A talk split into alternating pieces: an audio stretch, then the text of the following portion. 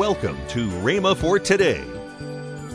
Now, I want you to notice Jesus was doing what God had told him to do. He was fasting 40 days in the Spirit. Then the devil came and brought pressure on him to do something else. I want you to notice that it's very interesting that the devil came to him right after the dramatic supernatural experience at the River Jordan. Most of the time, the devil's opportune time to come to you is right after that you have experienced some spiritual high.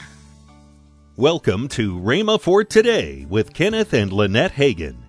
This week we're going into the archive vault for Kenneth Hagin's classic series, Getting Through the Tough Times. This will be a great week of teaching. Also, later in today's program, I'll tell you about this month's special radio offer. Right now, here's Kenneth Hagin with today's message. I've been talking to people as I've been traveling around, and it seems like that the whole, as a whole, the, the whole Christendom, uh, especially the charismatic camp, it seems like we've all just sort of personally as well as uh, church wise, we it seems like we've all been just sort of facing some tough times. Anybody agree with that? We just been sort of facing some tough times. Uh, if it's not finances, it's it's family. If it's not family, it's something else. It's business or something. And uh, so I was thinking about that this afternoon. So I want to talk about uh, dealing with the tough times successfully. Now it's one thing to deal with them, but it's another thing to deal with them successfully. Now, Luke uh, chapter 4, verses 1 through 13. Luke chapter 4, most of you know that. That's uh, the temptation of Jesus. I'm reading from the New King James Version. As most of you know, most of the church members know that I, I normally, I, I use the New King James and NIV. And I read from the other translations too, but mostly when I'm reading here in the public, I use the New King James or the NIV because it has a more modern sound and ring to it.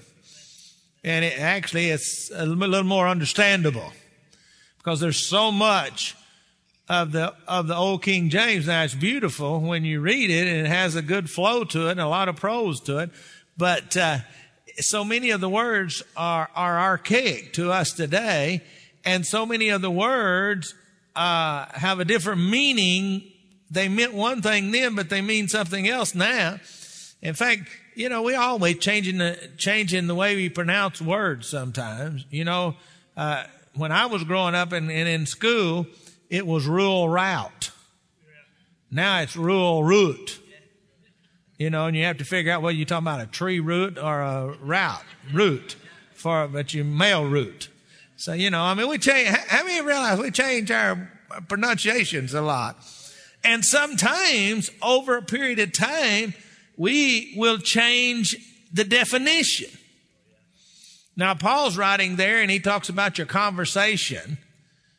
Actually, in, in that verse, when he's talking about it, and they use the word conversation, actually it means way of life. We would say it, the way of life, the way you live. But that's, in that time, that's what it meant.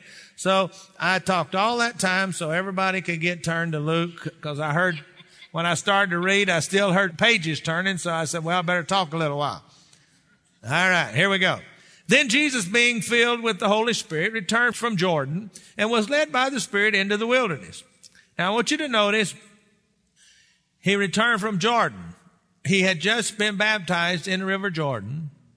And it says being filled with the Holy Spirit. Remember the, the dove flew down and lit on him and so forth and so on. He was led into the wilderness, being tempted for 40 days by the devil.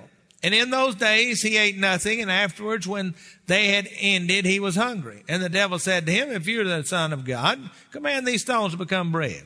But Jesus answered and say, saying, It is written, Man shall not live by bread alone, but by every word of God. Then the devil, taking him up on a high mountain, showed him all the kingdoms of the world in a moment. And the devil said to him, All this authority I will give you and, and their glory. for this has been delivered to me, and I will give it to whomever I wish. Now, I want you to notice that right there tells you that the devil has control of this earth. Paul says says that he is the God of this world. You more verse what Second Corinthians four. Uh, he says he talks about the God of this world. See, the devil became the God of this world whenever Adam committed high treason and sold out the human race with his disobedient act in the Garden of Eden. So you see, sometimes as you read the scripture, if you know how to think in line with other scripture, you can begin to see how these things unfold. And you, uh, you know understand a little bit of bibliology. And of course some of you haven't had the, had the privilege of taking a bibliology course so i'm trying to help you a little bit. All right? Now uh, let's see. Therefore, if you worship, worship before me, all will be yours. Jesus answered and said to him, Get behind me, Satan, for it is written, You shall worship the Lord your God, and only him will you serve. Then he brought him to Jerusalem and set him on the pinnacle of a temple and said to him, If you're the Son of God, throw yourself down from here. And for it's written, He shall give His angels charge over you to keep you and in their hands they shall bear you up, lest you dash your foot against the stone. And Jesus answered and said to him, It has been said, You shall not tempt the Lord your God. Now, when the devil had ended every temptation, he departed from him until, until an opportune time. Now, that tells us something there.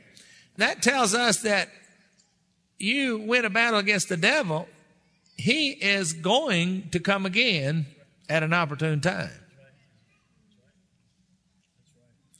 Now I want you to notice Jesus was doing what God had told him to do. He was fasting 40 days in the Spirit. Then the devil came and brought pressure on him to do something else. I want you to notice that it's very interesting that the devil came to him right after the dramatic supernatural experience at the River Jordan.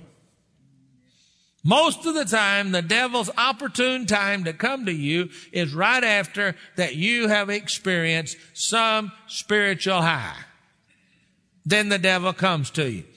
You know, uh, how many of you have ever been following God and doing what you, you thought He wanted you to do and trying to live as best you knew how? And then it seemed like all hell broke loose. Most of the time the devil comes to you and he starts to trying to tell you, well, God doesn't care. Anybody ever heard that? You might well throw it in. God doesn't care about you. And if God doesn't care, then who else cares? The only body, only person that cares is you yourself, and you better take care of yourself because nobody else will. Hello. See, that's not the attitude of the Bible, though. And he always, and then another thing, he comes around accusing you, you know, with the accusing fact, well, you know, if you is a really a good Christian, all this wouldn't be happening to you. If you was really in the will of God, all this wouldn't be happening to you. And then he'll come around and he'll try to steal the word that you've received. And he'll come at you and say, well, now you don't really think all that is, you know, that, that couldn't all be so. That guy's just preaching. He's just saying something to be saying something so he can get an offering.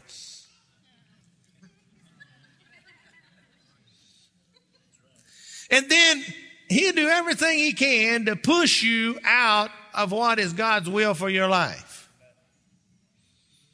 Now, I'm not talking about ministry or so forth, because some people it's the Lord's will for them to ministry, but some people it's the Lord's will for them to make money. So they can support the kingdom. See, everybody has a different place in the kingdom of God.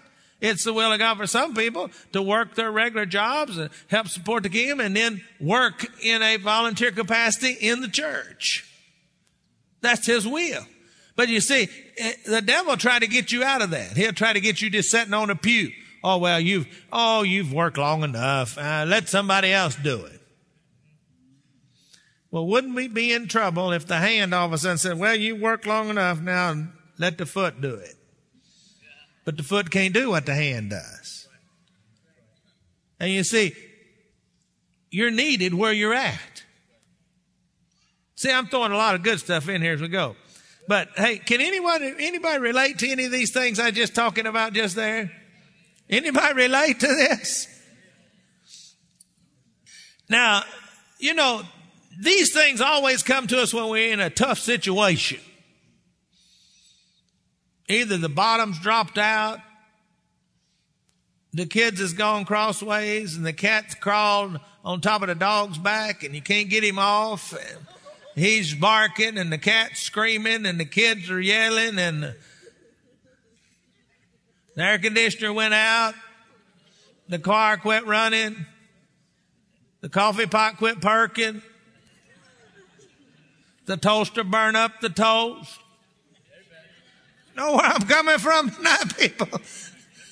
By the looks on your face, we've all been there. We've all been there. And as long as we're in this world, we're going to face those things again because the devil will bring stupid things and try. He'll use little bitty things. I mean, he'll use the kids. He'll use the boss at work. He'll use the people at work. Something don't go right, and everybody gets uh, crossways with one another, and then and then he'll try to get you. Well, bless God, blah, blah, blah, blah. If I was this you, I think I'd just just just just chunk this anyway. What's the use? You know what? He's trying to get you to quit your job so that you can go down. You'll go down the tubes. Now, I want to talk about three keys that I've gotten out of this verse of scripture that I think that will help us to get through our tough situations. Welcome to Rhema for Today with Kenneth and Lynette Hagin. You can find more great materials by Kenneth E. Hagin, Pastor Hagin, and the rest of the Hagin family by visiting our online bookstore. Right now, I'd like to tell you about this month's special radio offer. This offer begins with the three CD series Discovering Jesus by Kenneth Hagin. Next in this offer is a CD from Kenneth E. Hagin entitled Christ the Deliverer. All this for the special price of $18. Call toll free 1 888 Faith 99. Again, call toll free 1 888 Faith 99. You can also order online at rhema.org. That's R H E M A dot O R G, rhema dot org. Or if you prefer to write to Kenneth Hagin Ministries, our address is P.O. Box 50126, Tulsa, Oklahoma 74150. We always love to hear from our listeners, so write in or email us today and become a part of Rhema for Today. Right now, let's join Kenneth and Lynette Hagin. I want to thank all of you that are our partners.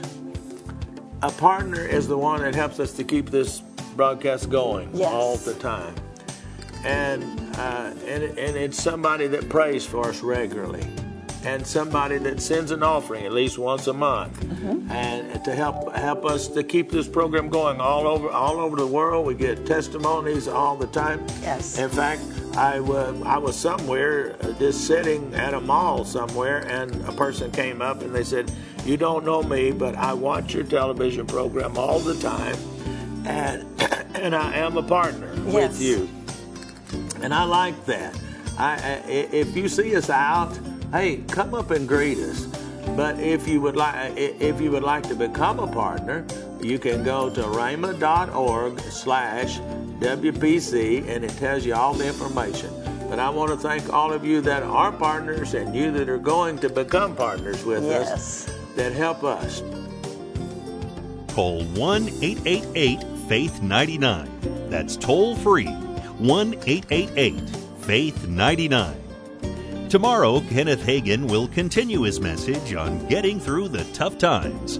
That's tomorrow on Rhema for Today with Kenneth and Lynette Hagin.